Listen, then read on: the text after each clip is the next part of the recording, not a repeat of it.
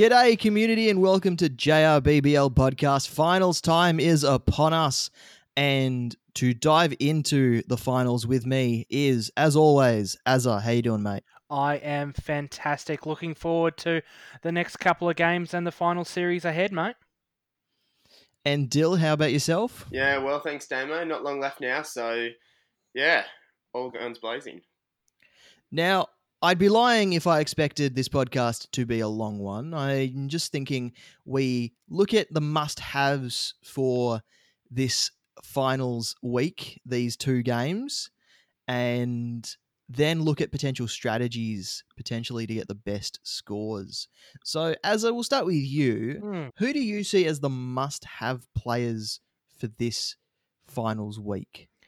Well, for me, it's it is it's all going to be about the bat bowler all rounder types. We've seen them out throughout the season that they're the ones that are um, you know highest averaging and scoring really well. So for me, I'm looking at uh, Marnus Labuschagne. You know, he's averaging 105.3 after three games, absolutely dominating with bat and ball. So he's firmly entrenched in my side. And the other one that uh, I really like is Jhye Richardson has been a bit down on form, but you know, over the course of the season, averaging 73.4. And of course, looking at those all important stats against the Sydney Sixers, he's done phenomenally well. Uh, after, in the last five games that he's played against the Sixers, he's had a century in three of those instances. So he's another one that's firmly locked into my side. What about you, Dyl? Who is locked into your team? Yeah, those two that you mentioned, and then I've got two others. One is Liam Livingstone for the reasons that you outlined, re um, re Marnus but so he bowls a few overs here and there of, of spin and opens the batting, so he's a big tick. And the other one is Sean Abbott. I think he's a quality player, um, has thrived in the Big Bash over the years, and he's um, he's another one of those names that we've mentioned that I think is an absolute must-have this week. And yourself, Damo? You pretty much mentioned everyone that's locked into my side, but I'm going to add in someone else and say Chris Lynn. They're playing at the Gabba. Chris Lynn loves the Gabba. He's been in form since he returned from his hamstring injury, and positively, he hasn't returned a score this year lower than 20 points, and no, and nothing lower than 37 since he returned from injury. So I think he is a must-have, despite being a bat only. I'm going Does to he's- throw a question. Sorry, Yeah. Azza. No, no, I'm you gonna go throw for it. just A question, Ray Lynn. Is Lynn one that you would look to loophole, given he is a bat only, or do you just back him in and say, you know, he's averaging 67 points for the season, he's been quality, we're just going to back him on field and we'll loophole someone like a Peter Siddle or a Travis Head type player, or do we go, his role is still only bat only and we'll loophole him? I'm putting him on field purely as a reward for form. I am loopholing, as you said, Travis Head, just because the form hasn't been there just yet. But being a bat only and will bat at three, he um, tr- sorry, Travis Head's a bat bowl, so he will bowl a couple of overs potentially. But his form hasn't been there since he returned from the Test side. But he will always bat at three. Yeah, Now, look- awesome. Now, looking at form, do we look at um, past form against teams? So, for example, Chris Lynn against the Adelaide Strikers hasn't done really that well. His round 11 match only scored 37, and then looking back in the history books again, got a 0, a 33, and a 10 against the Adelaide Strikers. Do we read into that uh, at all, Damo? You could do, and I've done that for a few players, but I just think last year Chris Lynn's form really wasn't that great. So I feel like last year was just a down year for him. And at the Gabba, I think venue is just as important as opponent as, as well. So I think at the Gabba he should do all right. And the other thing with is this Australia's just released squads for the Test series against South Africa and the shorter form series against New Zealand. Lynn was one that wasn't in that, rightly or wrongly. So I think he'll come out with a point to prove. It's finals time as well. We see the big guns thrive on the big stage. So Lynn is one I've definitely got in at my in my team at the moment. He is being loopholed, but that could change.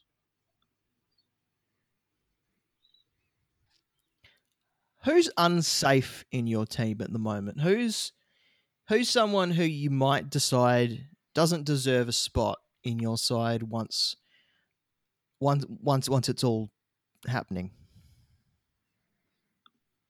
Dyl? Hmm. Peter Siddle's one that he's he's there at the moment, but I think there's a few guys. Siddle, um, Behrendorff's another one. AJ Tye's another one that could all sort of slot into that bowling bowling setup. So Siddle's maybe one of them. Um, Mitch Swepson's there at the, at the moment as a discounted um, bowler. He's only 113 grand, but yeah, it's hard to know.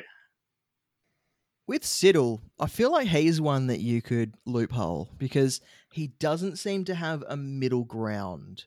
He either seems to score three or 93, um, with very few scores in the middle. So I think he's a perfect loophole option because he's either on or he's off. Yeah, and I totally agree with that.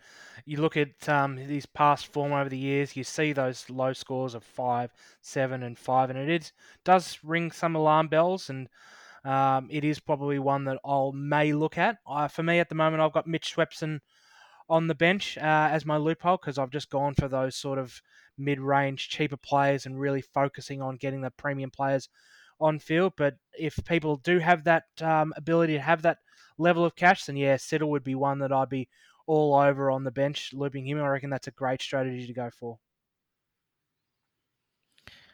Who have we got in our wicket keeper position? Only because there's a few to choose from. You've got Josh Philippe, you've got Alex Carey, you've got Josh Inglis, and then you've also got Jimmy Peirson. Now, I don't think Jimmy Peirson will be too popular, although he does have the chance to go big if we do loophole him. What's what have people got set up there? Well, at the moment, I've got um, Josh Philippe on field with Carey on the bench. So I'm going to take that look at Carey's score, given that uh, he plays first against the Brisbane Heat, and see what happens there. And if Carey really fires, then I can loop in um, Burtis from my batsman line into the wicketkeeper's position to allow then Philippe to take place in my batsman's position. I have really considered Josh Inglis as well over Josh Philippe. Philippe is a little bit out of form in these past few rounds. Whereas, you know, looking at the form against with jo- um, Josh Inglis against um, the Sixers, it is quite consistent, is really good, and there is a hundred in there as well. So he is one that I'm really considering as well, given that this is the round where you really want to maybe consider those points of difference, uh, other than just having the same old team where we're going to really see a lot of the people go for Josh Philippe. But again, if he does score really well as he has in the past, then it is something that I might miss out on. But it is a bit of bit of a sort of a to and fro at the moment. But at the moment, Philippe is within. Sorry, I should say Philippe is on with Inglis really being a, um, a draw card for me. Maybe considering him as that point of difference. Yeah, I'm pretty similar to what Azza um, has at the moment. I've got Philippe into Carey, um, so Carey's my loophole on the bench. Inglis is one that I prefer Philippe purely because he opens the batting. Inglis is down at four, so if the Scorchers top order fire, Inglis might have limited opportunity. But having said that, there's about 40 grand difference between them, so that could be an easy way to get another 40k to upgrade someone else around the ground if you've got one of your loopholes in your bat or your bowl that don't don't work out and you actually need to have another player. Hundred percent, and we'll look towards the next game uh, with the Thunder. So the Thunder will play the winner of the Strikers uh, Strikers Heat game. Who who from the Thunder do we need to look at? Well, I guess we're really all going to be um, crossing our fingers and toes for Daniel Sams. Uh, has been out the last few weeks with an injury. Could potentially um, make an appearance in the finals. Yet to be seen. We haven't really heard any information from the Thunder. But given that that's still about that game's a week away, there is all the chance that he could uh, be in that. So he's going to be one that I'll be looking at heavily uh, if he is up firing, ready to go for that game. Yeah, Sams is definitely the one for me. And then after that, I think Alex Hales is he'll be in most sides um, purely for what he can do. And if he fails, then I think most teams will own him anyway, so it's not too too much of a big deal. But after that, you've got a lot of guys: Tanveer Sangha, um, Nathan McAndrew, Chris Green, um, Adam Milne. These guys that it's really they're all much of a muchness, and on the day it's about getting you know who will fire in that in that next final, and it's really hard to pick to be honest. I like Ben Cutting as an option, um, but I mean if Sams is back, that downgrades his value as well. There's not too many must-haves for the Thunder, I don't think. But what I will what I will add into um, looking at that Thunder game as well, I'd really be recommending for any of those super coach um, coaches out there to really look at putting um, either the Sixers or um, or Scorchers 42k players on your field because there is going to be that buy between those players. You'll be able to keep them in your side, but looking ahead to the um, the Thunder and potentially, say for example, if it is going to be the Adelaide Strikers that make it, there's only one 42,000 player in that in that mix. If we you know look at Brisbane, it does there is a bit more at the 42,000 mark, but you really do want to be considering that if you know if, um, Brisbane Heat don't make it, then you're not going to really have that lot of choice, and you could be losing a bit of point, a uh, bit of cash if you look at that. So for anybody out there listening today, really look at those Sixers and Scorchers as your loophole options, and that way you can keep them into that next round. I think that's going to be really important for people because every dollar is going to be really worth it uh, in those coming weeks. Let's talk about Dan Christian. He didn't bowl in the game against the Stars, and he bats at six let's say the top order of the of the Sixers go quite well, and he doesn't bowl. That is a disaster for any team. Is there merit in leaving him out of your side? No. I don't really think there is any merit leaving him out. I think we really need to take the game against the Stars with a bit of a grain of salt given that uh, the Sixers got that bash boost, the game essentially became a bit of a dead rubber because the Sixers launched to the uh, top of the ladder and then the Stars couldn't make the final. So I really think that while we can't uh, be 100% sure on it, I think this, uh, the Sixers maybe look to change their bowling lineup in those last 10 overs, give Brathwaite the four overs to see what he was like as a death bowler. Didn't work out. That's probably why Christian got a bit of a rest. He's he's already said in a press conference um, today that his body's absolutely fine. It was just a tactical measure that he didn't bowl. You know, Sydney Sixers have an embarrassment of riches in their bowling stocks, but you know Moses probably bowled the best in the first overs to get that bash boost. So I'm still looking at having Christian in my side. He is a damaging player. He knows he's a final specialist. We look at him in previous uh, finals matches, you know, not only just in BBL for the Renegades, but overseas as well. He's done phenomenally well. So there's really no way that I can leave him out of my side. And I think uh, for anyone out there, I'd be very hesitant to suggest to leave him out.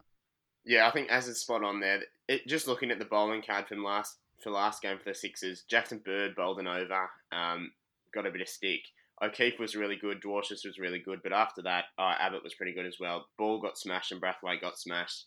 Dan Christian's one of the most experienced players around the world, um, and and he's shown he's he's one of the most informed players in the competition too.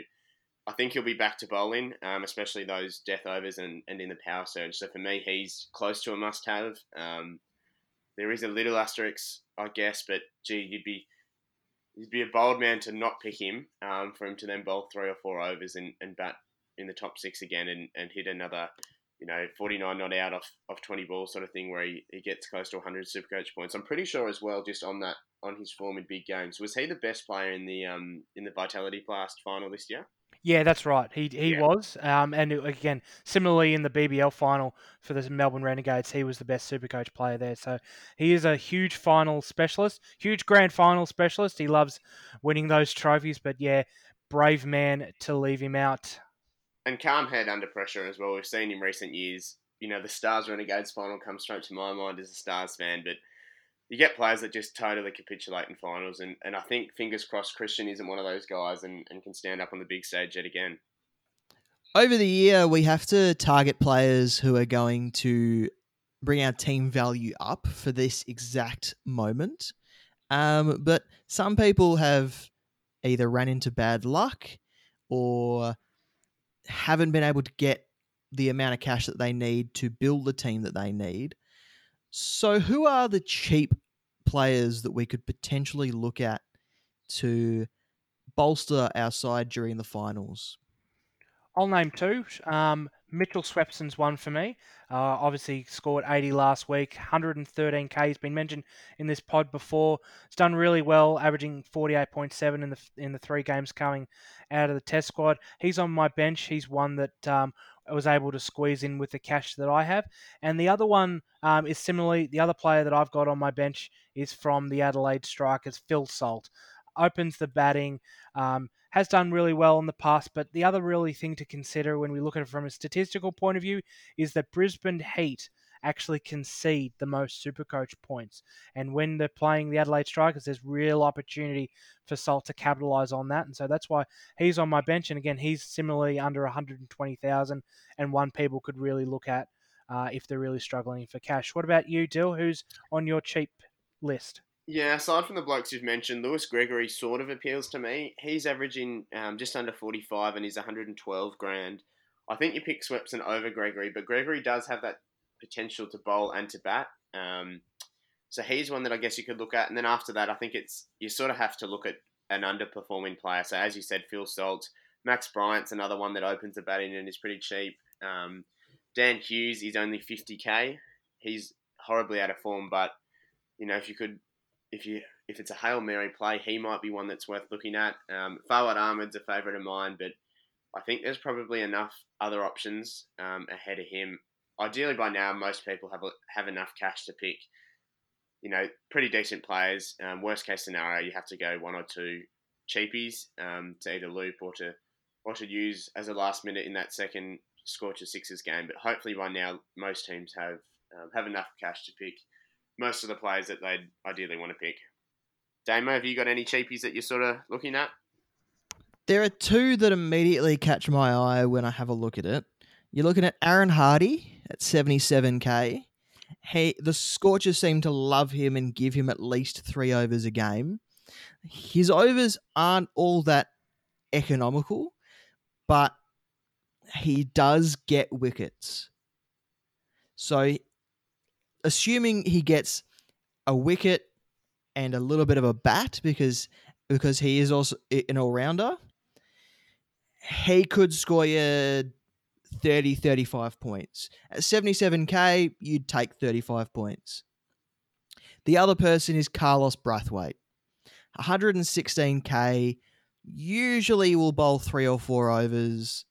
Once again, he can either be really economical or not economical at, at, at all, but it's very rare to see him not get at least one wicket. Does Mitch Marsh interest anyone? Not really for me. I think there's enough other options. He's not bowling, so he's only he's a bat only, and he seems to be batting at, at five. Um, yes, sixes are a solid bowling outfit, so that top order could fail, but I just think Marsh. It, look, if you need a discounted player, um, he's definitely an option. But I'm in in a pretty um, luxurious position that I don't that I have enough money for other players. Um, Swepson's sort of my cheap cheap option, and I think he's a far better selection than than Marsh at that price. You could consider him, um, but especially given he's got that second game, you can't loop him off the bench, so you'd have to field him. Um, I'm steering clear of him, but you know, if you need someone at that price, then I guess he's not he's not the worst option. Another name that we haven't touched on um, is Joe Denley. Does that appeal to anyone at all? No, look, I, I, I can't really pick him um, just because of his uh, form. But if you ask really struggling, uh, he would be definitely one to, to consider. But I would probably be looking at someone like Aaron Hardy or um, even Ashton Turner over Joe um, Denley. And that is it for episode 11 of JRBBL podcast. We might be able to squeeze in one more podcast before the end of the finals series, hopefully before the grand final between the winner of the Sixers Scorchers game and whoever decides to rise to the challenge. Any final thoughts, Dyl or Azza? Good luck for this week. I think it's. I personally think we were saying this um, off air, but I think it's one of the hardest weeks um, for the Supercoach Big Bash season, purely because throughout the season you've got eight teams and, and now it's down to four, but there's not as necessarily as many must-haves. So it can be a week where you can either rise up the rankings heaps or where you drop. So fingers crossed everyone has a good week um, and it's an upwards and, and forward. Yep, exactly. This echoing those thoughts. Have fun, super coaches. Finals are here. If you're really uh, looking to power up the rankings, maybe look at a pod. If you're up, you know, in the in the top 200, fantastic, great work. We'll, you know, we'll be barracking for all of those challenging for the number one position. Best of luck to all the super coaches out there, and yes, have some fun.